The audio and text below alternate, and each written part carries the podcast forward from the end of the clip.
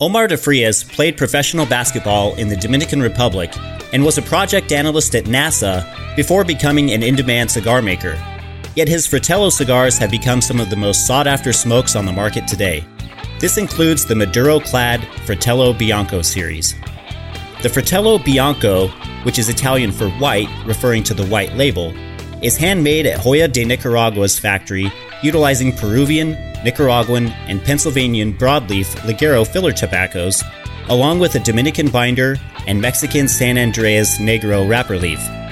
Expect broad strokes of pepper, leather, coffee, cocoa, and sweet spice flavors from start to finish. As with other Fratello lines, a 6 and a quarter inch by 52 box press torpedo, the Boxer, is offered and uses extra Ligero tobaccos to deliver a bolder experience.